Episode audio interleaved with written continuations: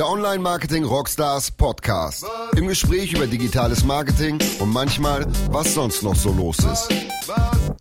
Der Online-Marketing-Rockstars-Podcast. Mit Philipp Westermeier. So, herzlich willkommen beim 13. Online-Marketing-Rockstars-Podcast.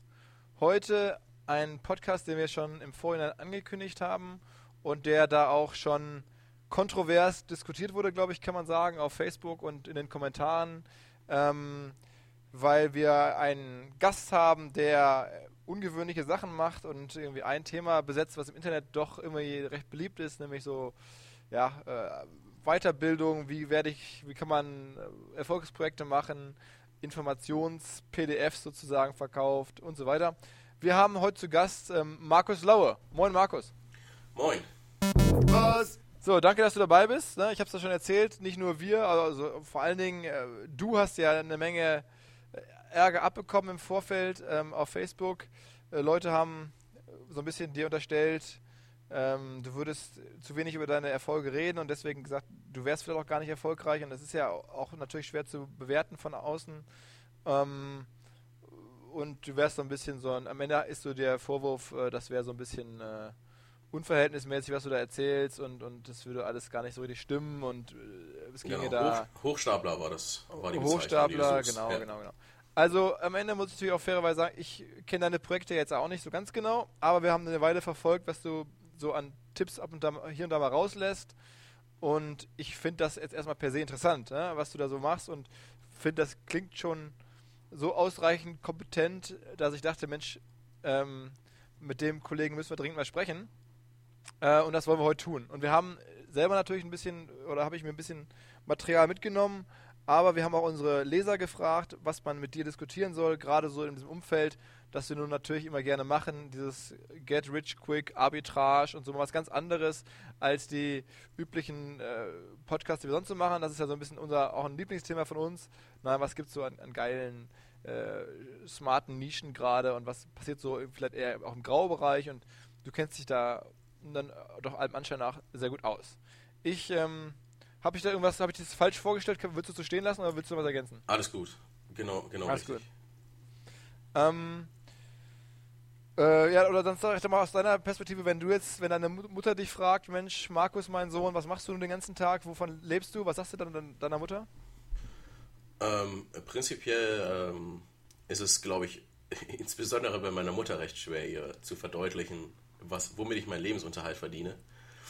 Aber es reicht in den meisten Fällen, wenn ich den Leuten sage, dass ich Inhaber und Gründer von einer Online-Marketing-Agentur bin und mich damit beschäftige, Produkte und Dienstleistungen im Internet zu vermarkten. Aber der Agenturteil ist wahrscheinlich kleiner als der Teil mit deinen eigenen Projekten, oder? Ja. Genau. Also wir haben angefangen als nur Agentur. Da war das Thema Affiliate einfach so ein günstiges Beibrot, weil man sowieso wusste, wie man Inhalte vermarktet und wie man Seiten zum Ranken bekommt. Ich glaube, viele der Zuhörer kommen auch so ein bisschen aus dem Umfeld und werden nachvollziehen können, dass es ab einem gewissen Punkt im Kundengeschäft einfach irgendwann mal entweder zu langweilig wird. Ich hatte mich sehr stark auf das Thema technische Suchmaschinenoptimierung spezialisiert, da insbesondere auf den On-Page-Teil. Und wenn man dann einfach den 50. oder 60. Shop optimiert, fehlt einem dann irgendwann irgendwie mal die Motivation. Ja, man macht immer nur dasselbe. Und dann haben wir angefangen zu sagen, okay, vielleicht wäre es intelligenter, wenn man auch einfach aus Gründen der Differenzierung mal anfängt, so dieses Thema Affiliate und Informationsprodukte auch für die Agentur ein bisschen auszuweiten.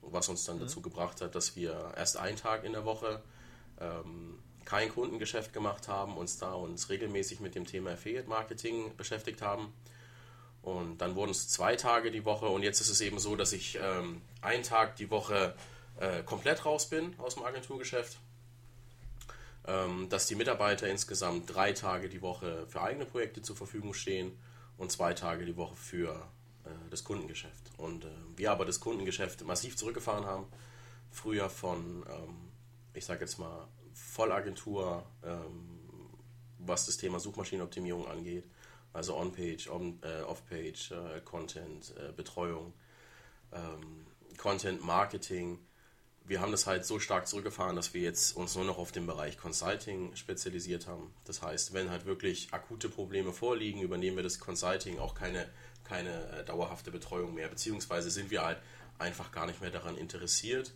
außer man hat halt wirklich richtig spannende Themen, die trifft man online, aber in der Regel nicht, weil wenn die Sache richtig cool ist und wenn das Thema super spannend ist, vermarktet sich so eine Geschichte eigentlich von allein. Wie viele Mitarbeiter hast du? Ich habe 3 feste Mitarbeiter. Das pendelt immer so ein bisschen, ist immer abhängig von der Auftragslage, immer abhängig davon, was ich gerade benötige. Mhm. Genau, also 3 bis 5.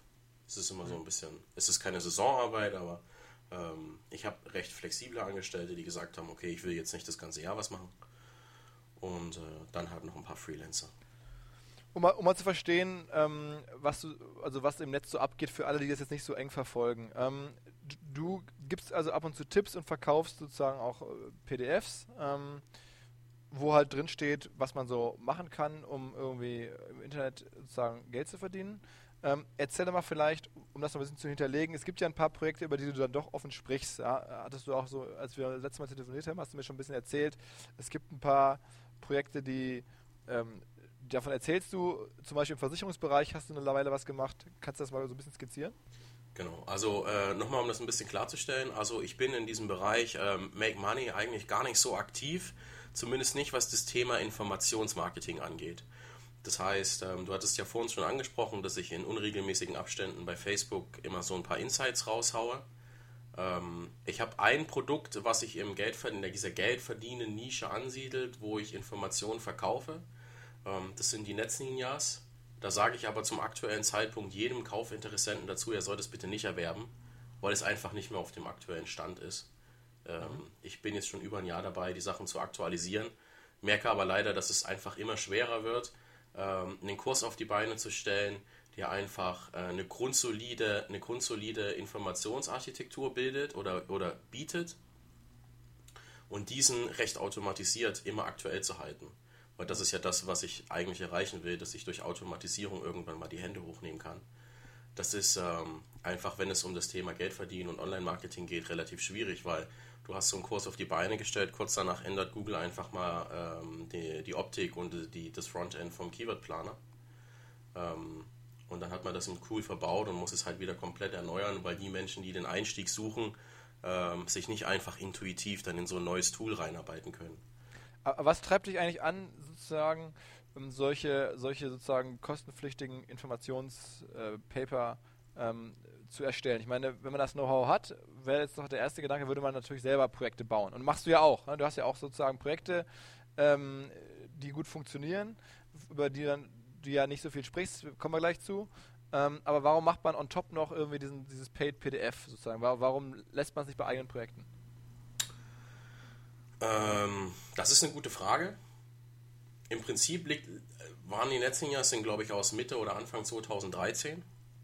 Das ist ja jetzt auch schon ein bisschen her. Im Prinzip war die Grundmotivation damals relativ rational. Man hat sich gesagt, okay, wir haben erfolgreiche Projekte, wir wissen, wie es geht und wir haben immer mehr Leute, die uns einfach im Facebook oder per Mail fragen, wie es geht. Wieso das nicht nutzen und einen Kurs draus bauen und das Wissen verkaufen? Ja.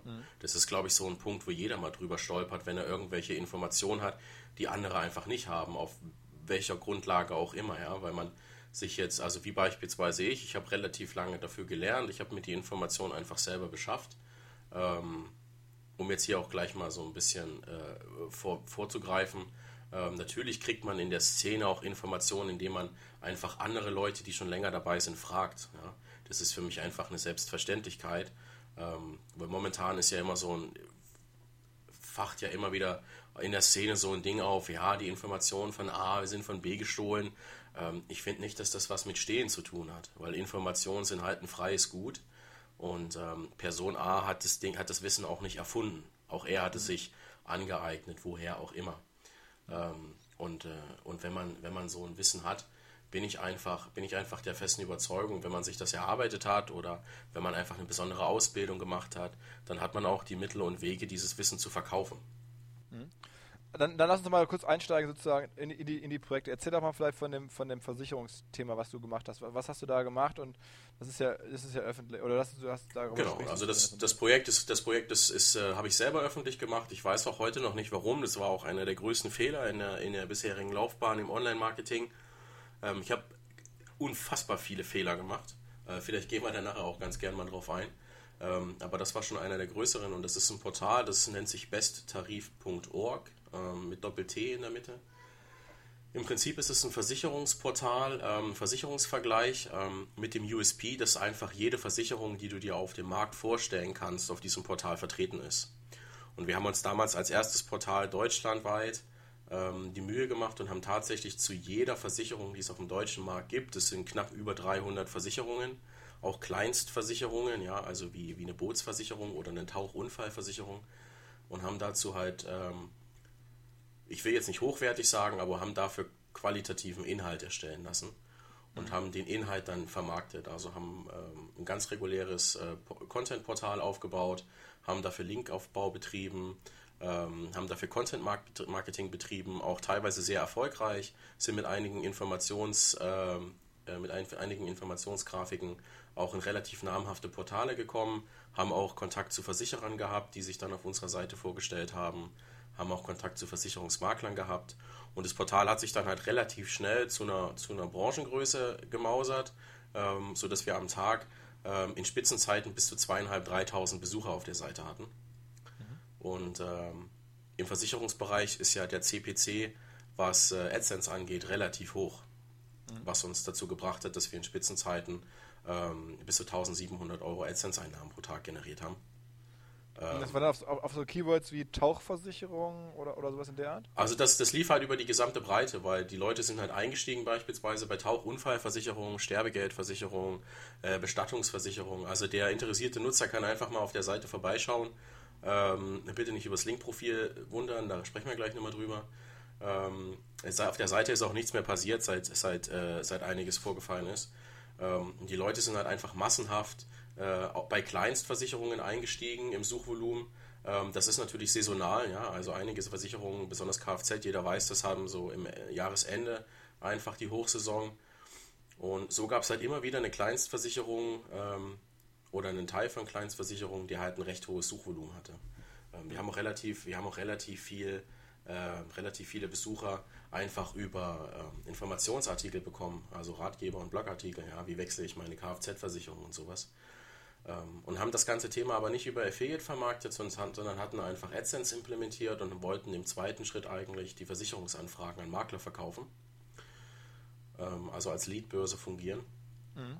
Das hat auch eine Zeit lang sehr, sehr gut funktioniert. Wir hatten da ein relativ simples Konzept, das heißt, wir hatten das Ganze in Bundesländer aufgeteilt und hatten dann den Maklern gesagt, ihr könnt alle Anfragen für eine spezielle Versicherung für euer Bundesland erstehen, und alle Anfragen für diese Versicherung kosten euch 20 € netto pro Monat. Das bedeutet, wenn ich jetzt zum Beispiel alle Anfragen für die private Krankenversicherung aus Berlin oder aus Sachsen haben wollte, hat mich das pro Bundesland 20 € im Monat gekostet, und es waren halt ungedeckelte Anfragen. Das kam auch relativ gut an, das hat auch eine ganze Zeit lang sehr gut funktioniert, bis dann halt einfach der Traffic nachgelassen hat. Und wie lange hat es gedauert mit dem Thema? Ich meine, Versicherung ist jetzt ja nun ein mega umkämpftes Thema.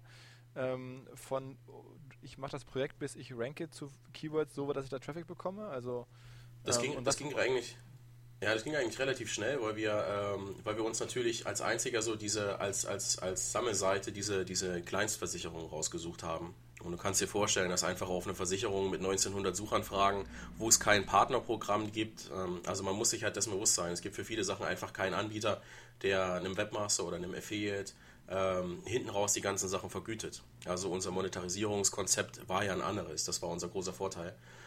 Von daher ging das relativ schnell. Also ich würde sagen, von Beginn des Projektes haben wir ungefähr, 6 Monate gebraucht, bis wir den kompletten Content online hatten. Also wir haben das stückchenweise einfach delivered.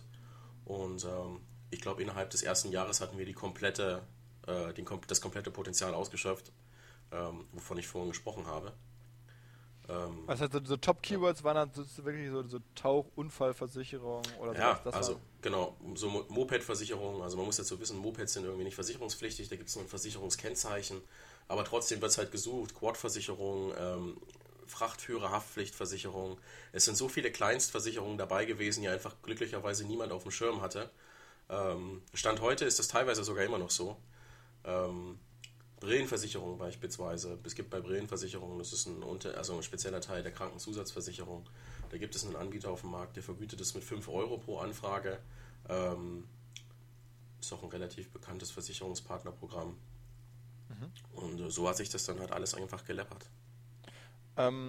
So, okay, verstanden. Also ist ja schon mal ein Projekt, kann man sich angucken. Und das ist da dann irgendwann abgeschmiert, sagst du? Oder dann irgendwann ist es verschwunden? Oder ist es sozusagen in den Google-Rankings abgerauscht? Okay. Was war da der Grund? Ich hatte ja anfangs schon mal erzählt, wir haben das Projekt dann öffentlich gemacht auf Facebook. Und ich weiß auch nicht genau, warum ich es öffentlich gemacht habe. Es gab damals einen Grund. Wenn es noch irgendjemand weiß, dann gerne kommentieren.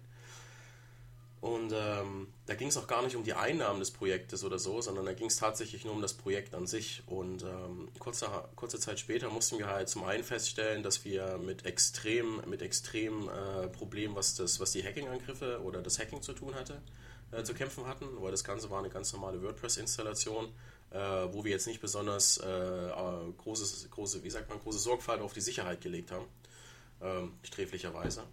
So, dass man da halt dauernd hinterhergelaufen ist, dass man dann das Ganze nochmal umgezogen hat, dass man einen sichereren Hoster gesucht hat, dass man mit einfach ein paar, ich sag jetzt mal, Möglichkeiten gespielt hat, wie man das hätte Ganze sicherer machen können. Gleichzeitig ging es dann aber los, dass wir wirklich millionenfach, abermillionenfach mit Spam-Links beschossen wurden. Also jeder kann sich ja das Link-Profil mal anschauen. Da ist heutzutage immer noch eine ganze Menge über. Also das heißt, jemand hat bewusst sozusagen schlechte Links auf euch gesetzt, sozusagen, um Google um sozusagen mehr oder weniger Google, euer Google-Profil zu zerstören und dafür zu sorgen, dass ihr dann schlechter rankt. Ganz genau. Mhm. Okay. Und da hat man dann keine Chance. Also wenn man da sozusagen so attackiert wird, irgendwie jetzt hacking-seitig und irgendwie link-seitig, dann macht es keinen Sinn, dann muss man das Projekt einstellen, sagt mehr oder weniger, nehme ich mit. Also ich glaube nicht, man muss es nicht einstellen, man kann einfach hinterher sein. Unser Problem war halt damals, dass wir zum einen an vielen Fronten gekämpft haben, also wir haben uns jetzt nicht im Tagesgeschäft nur um dieses Projekt gekümmert, weil ich glaube, dann hätte das Ganze schon eine Chance gehabt. Man kann auch tagtäglich, also ich habe das glaube ich über einen Zeitraum von 2 oder 3 Monaten wirklich fast täglich gemacht, dass ich Links habe entwerten lassen. Mhm. Aber irgendwann kommt man halt einfach nicht mehr hinterher und dann versucht man dann einfach über die Direktkommunikation mit der Suchmaschine, über so eine Supportanfrage, wo man dann sagt, hey, schaut mal her, ich habe hier ein Problem, ich habe jetzt hier tagtäglich, kriege ich jetzt irgendwelche Alerts, dass hier massenweise Spamlinks auf meine Seite geschossen werden, könnt ihr mir da irgendwie unter die Arme greifen, kann man es automatisieren, etc. pp. Und irgendwann war es halt wirklich mal so weit, dass mir jemand geantwortet hat, der dann gesagt hat, ja, natürlich erkennt man das, und ich müsse mir keine weiteren Sorgen machen und man würde dieses unnatürliche Linkprofil einfach nicht beachten. Ich könne natürlich immer wieder via Desao-Tool die ganzen Links entwerten. Das ging ja recht schnell, aber ich müsste mir keine Gedanken machen. Wir haben es ja im ersten Telefonat schon erwähnt, zu Spitzenzeiten waren es, also das Tageshoch, was wir tatsächlich mal erreicht haben, das war nicht Usus, waren 1700 Euro. Ansonsten hat es halt wirklich gependelt zwischen, ich sage jetzt mal 600, 700 und 1000 Euro Tageseinnahmen. Über AdSense. Über AdSense, genau. Da war noch ein kleiner Teil. Das ist schon ziemlich krass. Also ich meine, ich hatte sowas schon mal mitbekommen hier von André Alper mit seinem Noblego. Da gab es auch schon mal im Netz eine größere Geschichte, als er das öffentlich gemacht hat, dass er irgendwie angegriffen wird im Sinne von Leute setzen bewusst Links auf eine Seite, um die Seite dadurch nicht zu stärken, was ja normalerweise bei SEO sozusagen der Sinn ist, sondern um die Seite zu schwächen. Und das sind dann halt irgendwie Links von sehr minderwertigen Seiten, wo dann Google glaubt, okay, Bad Neighborhood oder whatever. Das ist irgendwie so. Hier versucht sich halt jemand einen unlauteren Vorteil zu verschaffen. Genau. Es ist halt das, was du halt gerade erzählst, dieses Vorgehen. Ich würde nicht sagen, dass das wirklich Usus ist, aber in manchen Bereichen ist es halt wirklich einfach so, dass es bewusst dass es bewusst negatives SEO betrieben wird für Konkurrenten. Ah, genau. Aber dieses negative SEO ist ja wirklich schon fast wie eine kriminelle Geschichte, weil man natürlich jemanden damit doch wirtschaftlich schädigt. Ich meine, deine Einnahmen, von denen du gerade erzählt hast, die sind dann irgendwie mehr oder weniger weg und jemand anders hat sie dir weg oder hat dazu beigetragen, dass sie weggehen, ne? Genau, also ich habe gestern 3,60 € oder so AdSense Tageseinnahmen auf dem Projekt gefahren. Okay. Also natürlich ist das organisierte Kriminalität und natürlich macht man sich auch Gedanken dazu und natürlich spricht man auch mit seinem Hausanwalt darüber, was man da machen kann, aber man kann halt einfach nichts machen. Es gibt sicherlich Leute, die haben das technische Know-how und könnten eventuell auf irgendeine Art und Weise nachvollziehen, von wo diese Links kommen, ob die über irgendeine Plattform generiert wurden, ob die eventuell unclevererweise mit Kreditkarte oder mit PayPal bezahlt wurden. Das ist aber in meinem Fall nicht so gewesen, weil mir einfach das technische Know-how gefehlt hat und ich A, in dem Moment gar nicht auf die Idee gekommen bin und B, gar nicht wusste, wie mir geschieht, weil das war ja kein jetzt ist alles da, am nächsten Tag ist alles weg Prozess, sondern das ist ja einfach ein stetiger Prozess gewesen, den man auch ganz gut bei Sistrix nachvollziehen kann beispielsweise. Und von daher ist es halt einfach schwierig gewesen. Für uns war die Situation natürlich mehr als unerfreulich, weil man natürlich so ein Projekt als Cash-Cow sieht. Aber das ist halt unglücklicherweise einfach in der Szene so, dass Erfolg einfach missgönnt wird. Ich bin jemand, ich verstehe nicht, warum das so ist. Es ist unglücklicherweise so und man muss damit zurechtkommen. Das ist auch ein Grund dafür, warum wir heutzutage einen relativ großen Teil unserer Zeit und unseres Geldes darin investieren, dass unsere Projekte einfach nicht mehr gefunden werden. Also dann lass mal ein bisschen drüber sprechen, oder vielleicht nochmal so Link-Building. Also wann ist das Projekt entstanden? 2013. Gerade gesprochen haben? 2013. Genau. Das heißt, da war es noch relativ schnell möglich, zu diesen Keywords, über die wir gerade gesprochen haben, zu ranken mit... Ja, relativ schnell, also relativ in Anführungszeichen, ja. Okay, was man ja auch schon eigentlich damals, ich glaube jetzt 3 Jahre her, nicht gedacht hätte, dass man im Versicherungsbereich da noch so gut hochkommen kann. Ja, also ich habe mich nie für richtige Money Keys positioniert. Ja. Ich glaube, hätte ich mich für Suchanfragen wie private Krankenversicherungen oder Berufsunfähigkeitsversicherungen und sowas positioniert, da waren natürlich Rankings im Longtail da und wir hatten auch über diese Suchanfragen Traffic, aber halt einfach nicht auf dieses exakte Money Key. Das war aber auch gar nicht unsere Motivation, muss man jetzt ganz ehrlich dazu sagen. Wir wollten nicht, dass die Leute jetzt wir wollten es natürlich langfristig schon, ja. Und ich denke mal, wenn das Projekt seit Beginn bis heute wirklich statisch gelaufen wäre, wir haben einen relativ großen Teil natürlich immer wieder reinvestiert. Sowohl in Content-Aufbau und Linkaufbau. Erzähl doch mal heute, also du sagst, du kannst da jetzt nicht alle Projekte öffentlich machen, aber so ein bisschen vielleicht beschreiben, wie du Nischen findest, in die du heute gehst. Also was damals so die Tauchunfallversicherungs-Keywords waren, wie findest du heute Nischen, in denen man noch ranken kann und arbitragieren kann? Genau.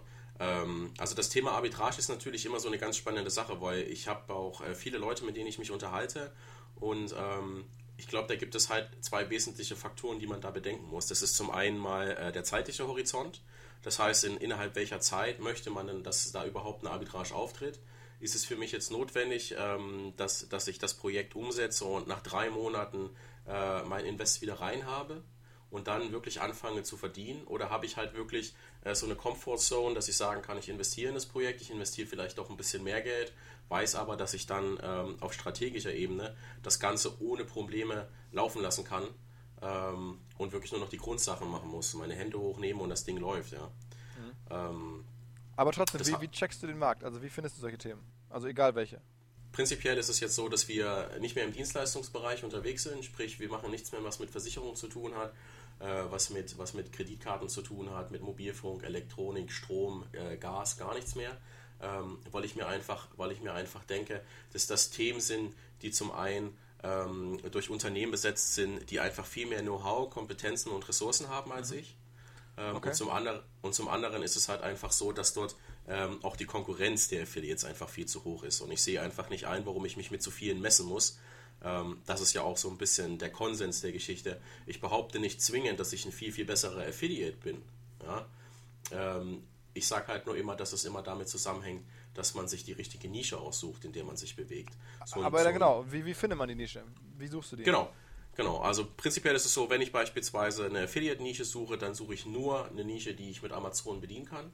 Wir haben die Erfahrung gemacht, dass Amazon einfach eine viel bessere Trust-Stellung hat und aus dem Grund auch Artikel frequenter gekauft werden, als würde ich jetzt über andere Shops gehen. Viele fragen dann immer, und was ist, wenn die Leute sehr preissensitiv sind? Kann ich nicht sagen. Ich weiß nur, dass es unterm Strich mit Amazon einfach effektiver und unterm Strich einfach,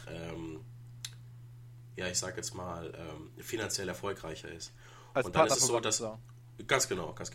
Und dann ist es so, dass wir einfach sagen, dass wir verschiedene Faktoren haben, mit denen wir an das ganze Thema rangehen. In der Szene kursiert immer so dieses Gerücht, man muss sich für ein Thema total begeistern und mit Herzblut dabei sein. Das ist schon richtig, allerdings nicht, wenn ich halt versuche, eine Nischenseite aufzusetzen. Ich bin der festen Überzeugung, dass eine Nische halt wirklich ein kleines Produkt ist, ein kleiner Abschnitt von einem wirklich kleinen Markt. Deswegen ist der erste Parameter, der für mich einfach stimmen muss, ich darf mich wirklich überhaupt nicht für dieses Thema interessieren. Der Grund dahinter ist relativ einfach. Wenn ich mich für ein Projekt oder für ein Thema besonders interessiere, neige ich persönlich dazu, und ich würde jetzt mal 95% aller anderen Affiliates auch unterstellen, dass sie solche Menschen sind, dass sie sehr sprunghaft sind und dass sie sich sehr schnell und sehr, sehr stark für Dinge begeistern.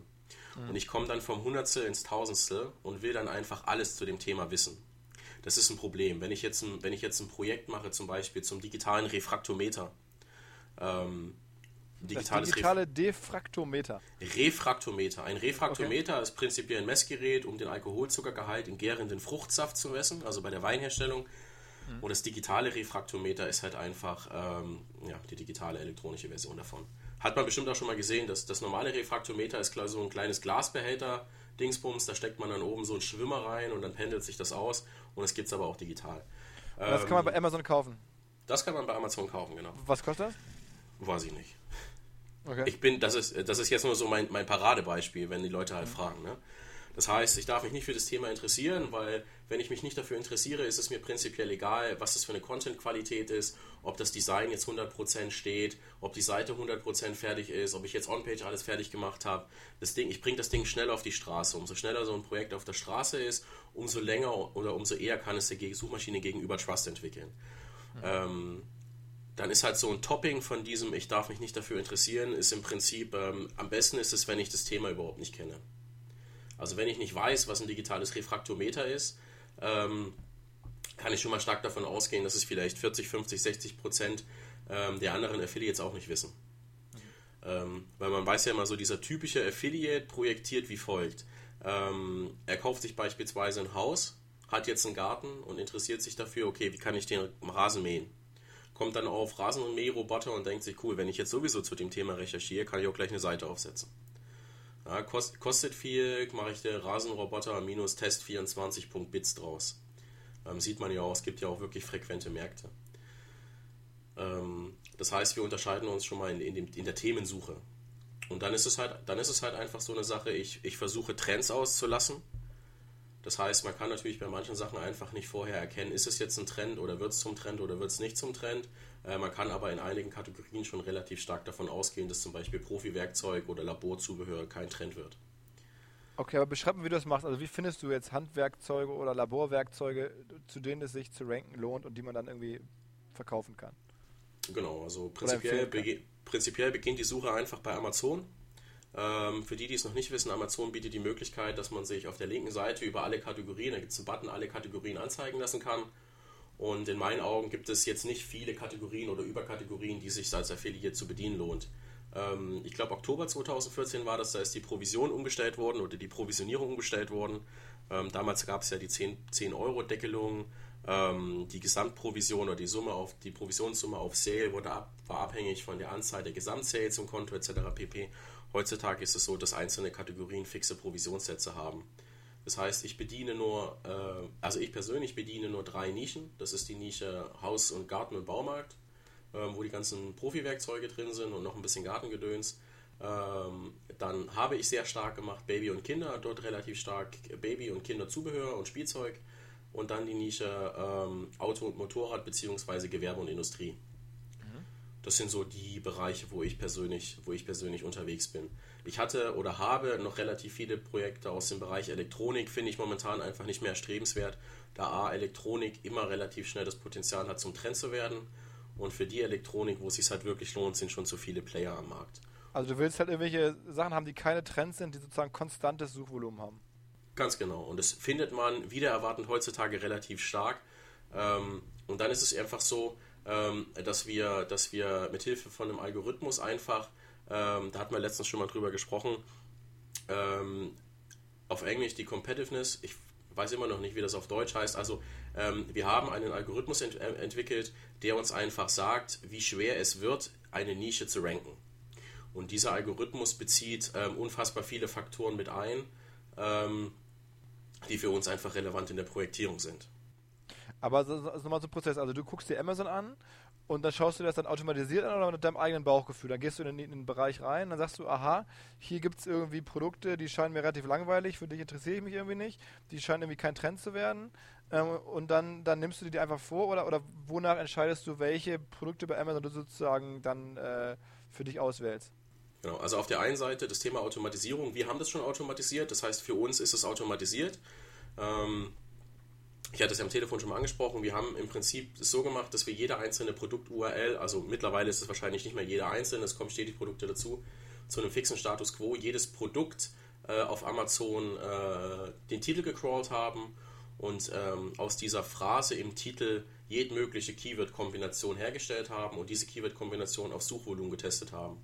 Dann haben wir dieses Keyword dann einfach nochmal durch den Algorithmus laufen lassen und kriegen am Ende einfach eine Tabelle raus, wo man mithilfe des sogenannten Affiliate-Ranks feststellen kann, das ist Nische 1, die solltest du zuerst machen, das ist die 2, das ist die 3.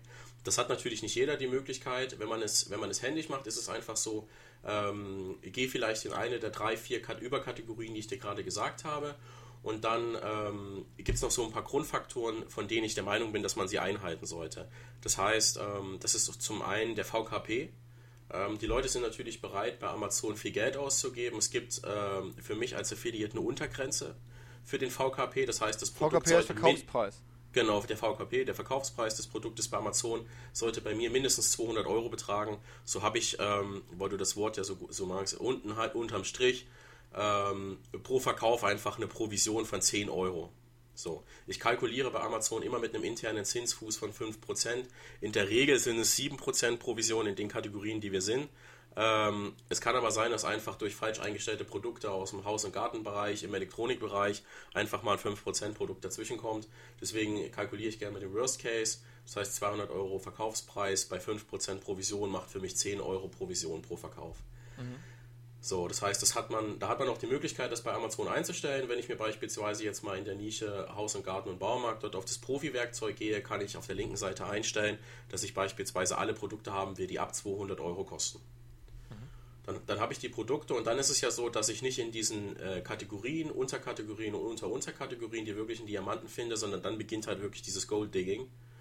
Ich muss mich durch jedes einzelne Produkt durchgucken und schaue mir den Produkttitel an. Wer sich schon mal ein bisschen mit dem Amazon-SEO beschäftigt hat, weiß, dass der Produkttitel relativ essentiell fürs Ranking ist und im Produkttitel stehen dann die einzelnen Produktbezeichnungen.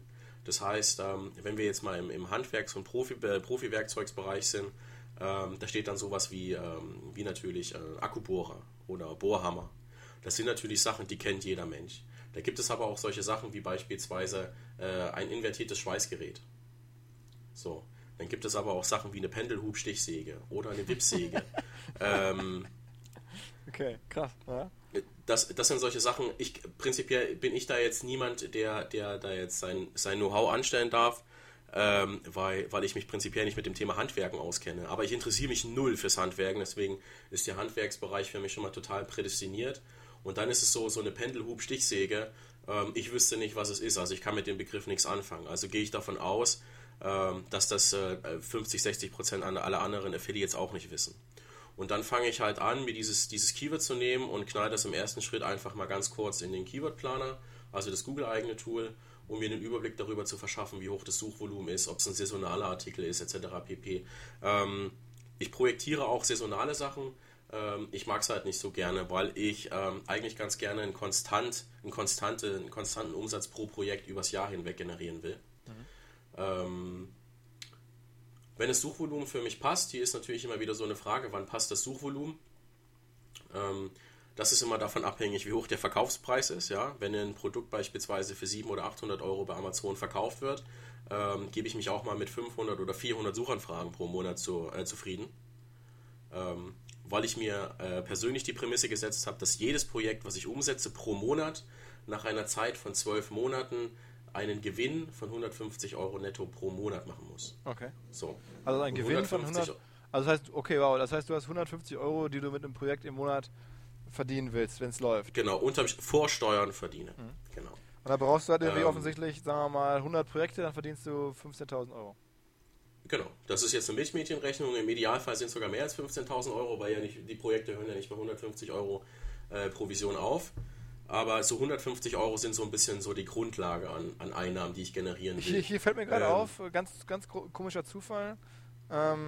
Hier hat ein Leser uns eine Frage geschickt und die Frage heißt doch tatsächlich von dem Leser Lars: Wie viele Projekte hast du zum aktuellen Zeitpunkt?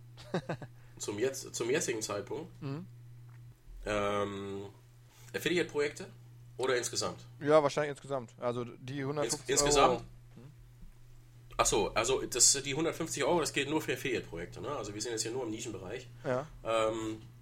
Insgesamt Affiliate-Projekte, wir haben gerade in zwei Verkaufsläufen relativ gut verkauft.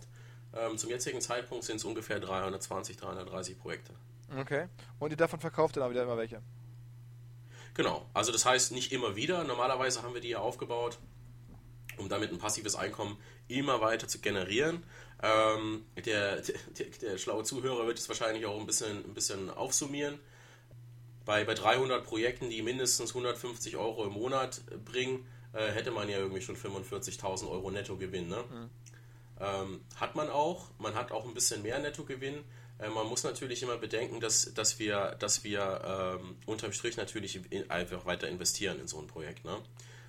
Wenn du merkst, dass du eine Nische getroffen hast, wo so ein Projekt einfach nach 3-4 Monaten keine 150, sondern 400 oder 500 Euro macht, das ist immer dann so ein bisschen so ein Bauchgefühl, dann versuchst du so ein Projekt natürlich zu professionalisieren. Wie ist so deine Quote? Also hier auch vom selben Leser die Frage, wenn du jetzt 10 Projekte machst, wie viel davon schaffen die Schwelle und wie viel schaffen es nicht? Ja, das kann man so per se nicht sagen. Ich glaube, ich kratze schon an der 40-50% Marke. Okay, das heißt, jedes zweite Projekt könnte klappen. Ja, jedes 2,5. Projekt kann man vielleicht sagen, ja. Aber das heißt nicht, also prinzipiell ist es so, jeder, der sich mit dem Thema Affiliate Marketing schon mal auseinandergesetzt hat, weiß auch, dass es jetzt kein Hexenwerk ist, Umsatz mit einem Projekt zu machen. Die Frage ist halt einfach nur, was will man damit erreichen? Und dann sag nochmal, weil wir ein paar Fragen noch durchgehen müssen hier, dass wir auch alle Leser zufriedenstellen sozusagen. Als Monetarisierungsstrategie habe ich jetzt Affiliate rausgehört und den Verkauf von Projekten. Was gibt es noch an Monetarisierungsstrategie? Also Google AdSense hast du auch schon erwähnt. Ja? Was genau, also AdSense fokussieren wir uns gerade gar nicht mehr drauf. Das war halt wirklich nur dieser Portalgedanke. Ich bin aber vom Portalgedanken einfach weggekommen, weil Portale einfach für mich viel zu zeitintensiv sind. Das würde für mich bedeuten, ich muss einen Mitarbeiter oder mehrere Mitarbeiter einstellen, die sich tatsächlich nur um ein Projekt kümmern. Und da ist mir hinten raus einfach der ROI zu gering. Sicherlich heißt es nicht, dass ich niemandem oder dass ich den anderen Leuten nicht empfehlen würde, auf 1 oder 2 seriöse Projekte zu setzen, wo sie halt ihr Herzblut reinstecken. Aber für uns ist es halt momentan einfach nicht zielführend. Das heißt, momentan weniger AdSense, Affiliate ganz klar, und einfach der Verkauf eigener digitaler Produkte. Okay. Also das sind dann so die Infoprodukte und sowas. Genau. Dann fragt der Leser auch noch, bist du in irgendwelchen Gruppen oder Foren aktiv, die du empfehlen kannst zu den ganzen Themen?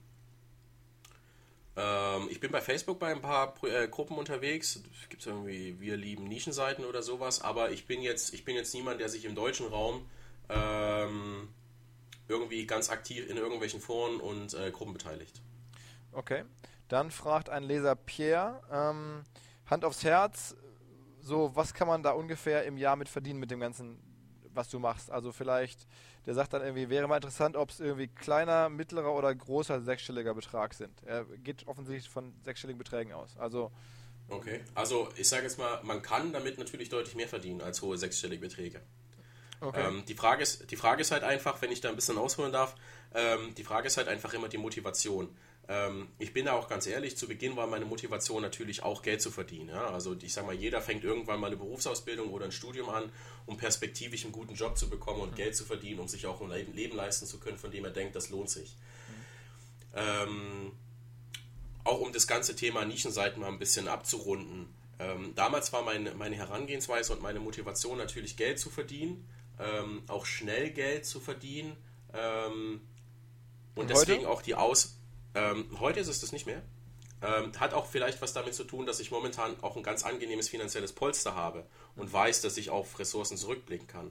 Damals war es halt einfach so, ich habe das schon mal in einem Facebook-Post geschrieben, als ich angefangen habe mit dem Thema, habe ich in einer WG gewohnt, da habe ich mit meiner jetzigen Frau in einem WG-Zimmer gelebt, auf irgendwie 12 Quadratmetern. Wir hatten im Monat 350 € nach Miete.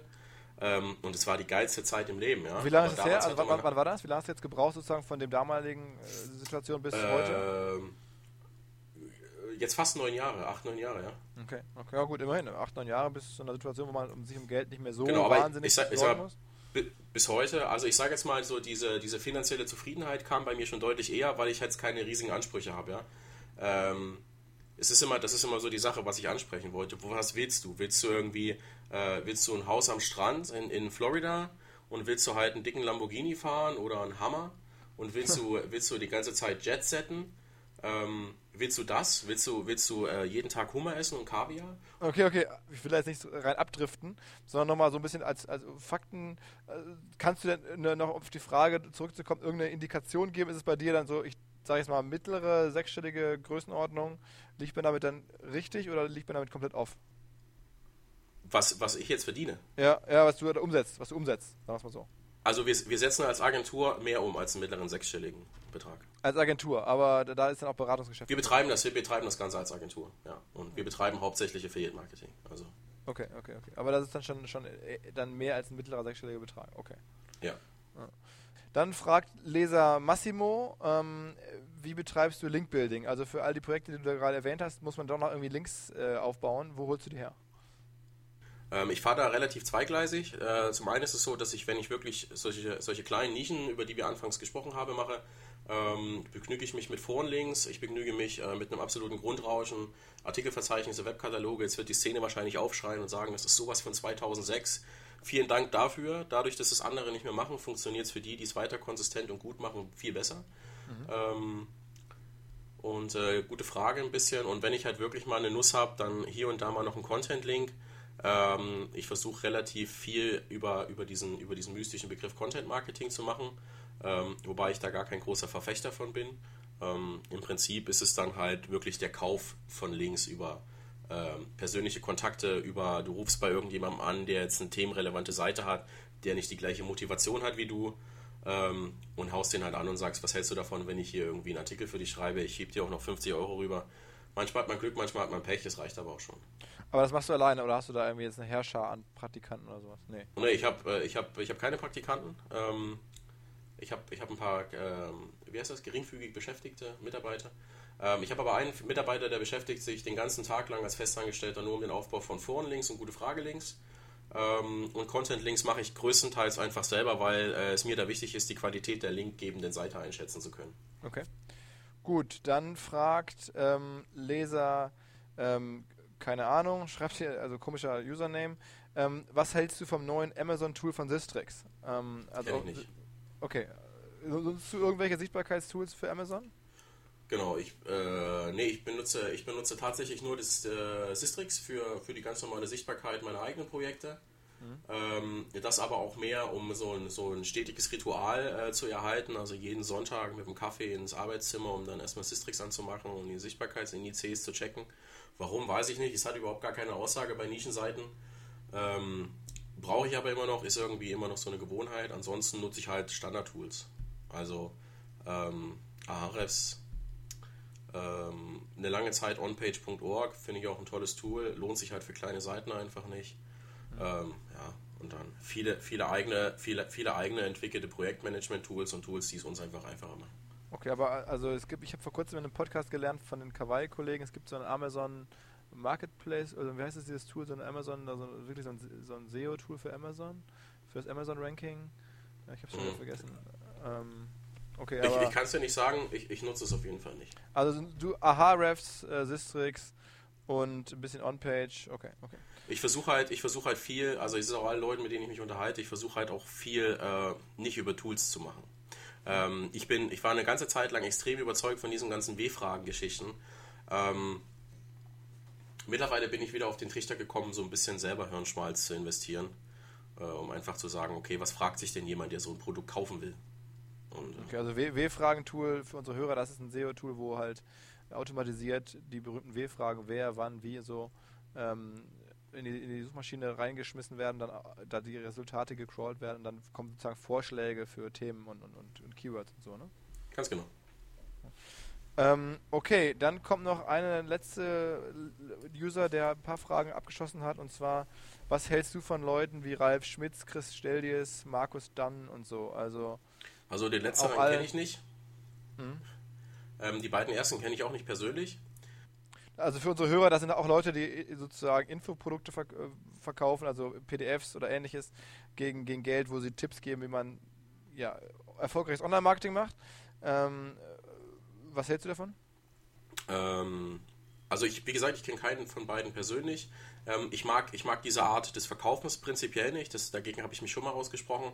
Aber soweit ich das weiß, verkaufen beide halt einfach über Emotionen, über Bedürfnisse und über das Produzieren von Wünschen. Also ich finde es halt einfach nicht vorteilhaft, wenn man sich vor einem Lamborghini stellt und dort filmt und dann sagt, ich stelle mich nicht vor meinen Lamborghini, um dir zu zeigen, dass ich einen Lamborghini habe. Und dann denkt man sich eigentlich als halbwegs intelligenter Zuhörer, doch genau das tust du, sonst könntest du dich einfach an den Tisch setzen. Aber das ist jedem selber überlassen. Wenn man damit erfolgreich ist und wenn man das seelisch, ethisch und moralisch verkraften kann und verarbeiten kann, dann finde ich das in Ordnung. Und auch die Leute, es gibt auch für diese Leute eine Zielgruppe und es gibt auch Leute, die wollen genau das. Es gibt Leute, die wollen halt, dass man ihnen diese Bedürfnisse und Emotionen verkauft, sonst kaufen sie so ein Produkt nicht. Über die Qualität und der einzelnen Produkte kann ich recht wenig sagen, weil ich noch keins konsumiert habe. Aber ich denke auch, diese Zielgruppe des Internetmarketings hat irgendwo ihre Berechtigung. Mein Weg ist es jetzt nicht. Okay. Dann Frage, weißt du, ob schon Leute mit deinen Workshops nachhaltig reich geworden sind? Ja, weiß ich, nein. Weil der erste Workshop fand im Dezember 2015 statt. Okay. Also noch zu kurze Zeit, um irgendwas zu machen. Genau. Aber ich bin natürlich mit allen Leuten noch in Kontakt. Also es gibt auch auf Facebook so eine geschlossene Gruppe für die Workshop-Teilnehmer jetzt im Februar. Ich glaube, nicht dieses Wochenende, sondern das nächste Wochenende ist wieder einer. Und im Workshop ist es halt so, dass wir halt das ganze Thema Projektierung durchnehmen. Der im Dezember, das war eine Art Beta-Workshop, wo ich halt austesten wollte, ob ich der Typ dafür bin. Ich habe noch nie einen Workshop gehalten. Das Feedback war eigentlich relativ positiv. Es gab noch ein paar Verbesserungsvorschläge, was die Organisation angeht. Was kostet dein Workshop? Ich habe es nicht gesehen. Was kostet dein 790 Euro netto. Inklusive. Und wie viele Leute waren dabei? 15 Leute. Mhm. Genau, inklusive Verpflegung und alle Unterlagen. Okay. Geht über 2 Tage, fängt Freitagabend an, findet in Leipzig statt, in einem relativ coolen Hotel. Wir treffen uns Freitag alle abends an der Bar, lernen uns alle kennen, quatschen uns zusammen, essen schön Abendbrot zusammen. Dann trinken wir ein bisschen was, quatschen ein bisschen die Nacht. Samstag ist dann Workshop, Samstagabend wird weitergequatscht und weitergearbeitet und Sonntag geht es dann mit Workshop weiter, so bis 15, 16, 17 Uhr. Und dann sag nochmal ganz kurz, wenn jetzt einer unserer Hörer dann sowas das neugierig geworden ist und sagt, das will ich mir doch mal angucken und irgendwie glaube ich da doch dran, wo kann er das finden? Wo kann er sich anmelden? Es gibt da kein festes Anmeldeformular. Ich plane schon seit unfassbar langer Zeit einfach mal irgendwas zu bauen, aber ich komme einfach nicht dazu. Ich schmeiße das einfach in unregelmäßigen Zyklen bei Facebook raus. Der Workshop nennt sich die Höhle der Möwen. Also falls jemand Interesse hat, soll er mich einfach bei Facebook anhauen und soll ab und zu mal auf meine Timeline gucken und dann steht dann was. Gut, dann vielleicht noch zum Schluss 1 oder 2 Tipps, die du noch so raushaust, wo du sagst, Mensch, ihr Online-Marketing-Menschen, das ist was ich mir gerade angucken würde, wenn ich irgendwie Traffic organisieren wollen würde oder euch, was ist so gerade so dein bester Traffic-Trick, den man so aktuell sieht oder irgendwas, was du noch so... Mein bester Traffic-Trick... Also ich hab's schon mal gesagt, mein bester Traffic-Trick ist halt einfach, geh genau dahin, wo andere nicht hingehen. Mhm. Mach genau das, was andere nicht machen.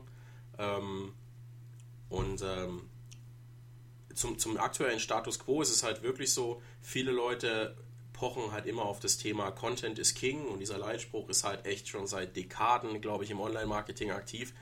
Ich sehe das komplett anders. Also man braucht einfach nicht den besten Content im Netz, weil wer definiert, was der beste Content ist? Ist Content von einem Journalisten besser als Content von einer Hausfrau, die auch irgendwie schreiben kann? Ist der Content besser, der mehr ist? Ist der Content besser, der weniger ist? Ich weiß nicht, wie man das definiert. Es gibt natürlich irgendwelche Parameter, um es zu berechnen.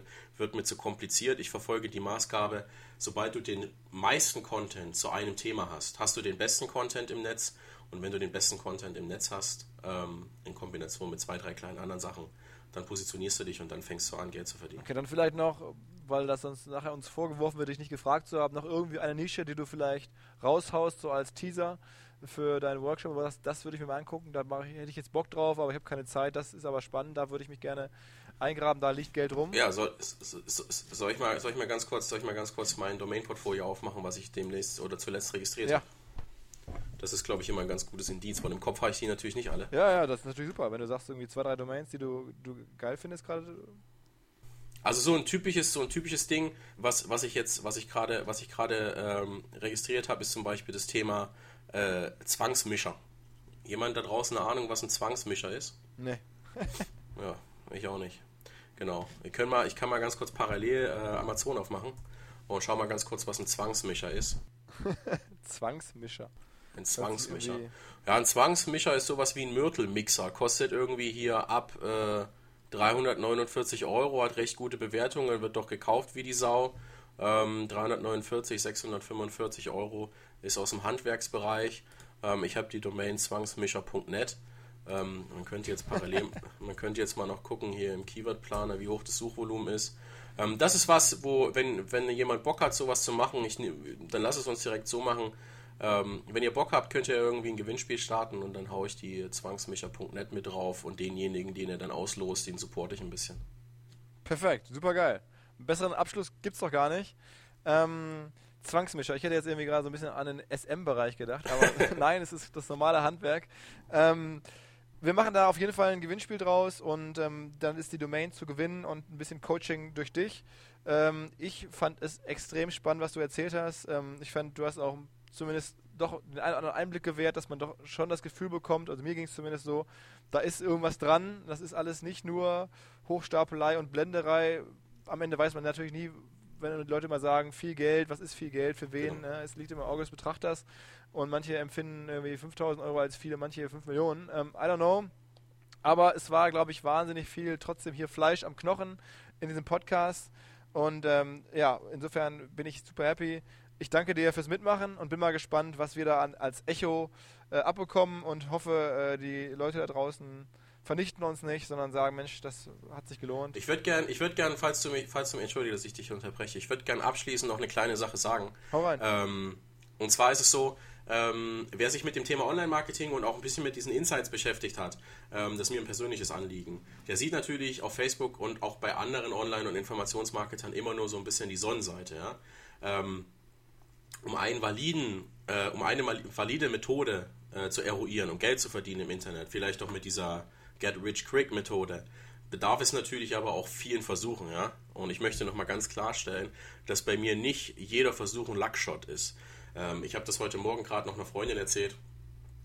Ich habe letzten Oktober ungefähr 10.000 € in den Sand gesetzt und habe ganze 3 € Gewinn damit gemacht. Also Umsatz, 3 € Umsatz. Habe demzufolge 9.997 € verloren. Das passiert mir und das passiert jedem anderen auch. Ja? Nur schreibt man halt nicht zwangsläufig über seine Missschläge, sondern man gibt halt schon ganz gerne die Sachen, die funktionieren, raus. Schon alleine, weil man denkt, dass es anderen mehr bringt. Also vielleicht sollte man sich das auch bei jeglicher Kritik, die man jedem Menschen auf der Welt entgegenbringt, auch mal zu Gemüte führen. Alles klar. Ich glaube, Botschaft ist angekommen. Ich danke dir fürs Mitmachen und sag dir erstmal vielen Dank und tschüss, schönes Wochenende. Ja, und vielleicht bis bald in Hamburg. So, ich danke dir, bis dann. Alles klar, hau rein. Ciao, ciao. Was?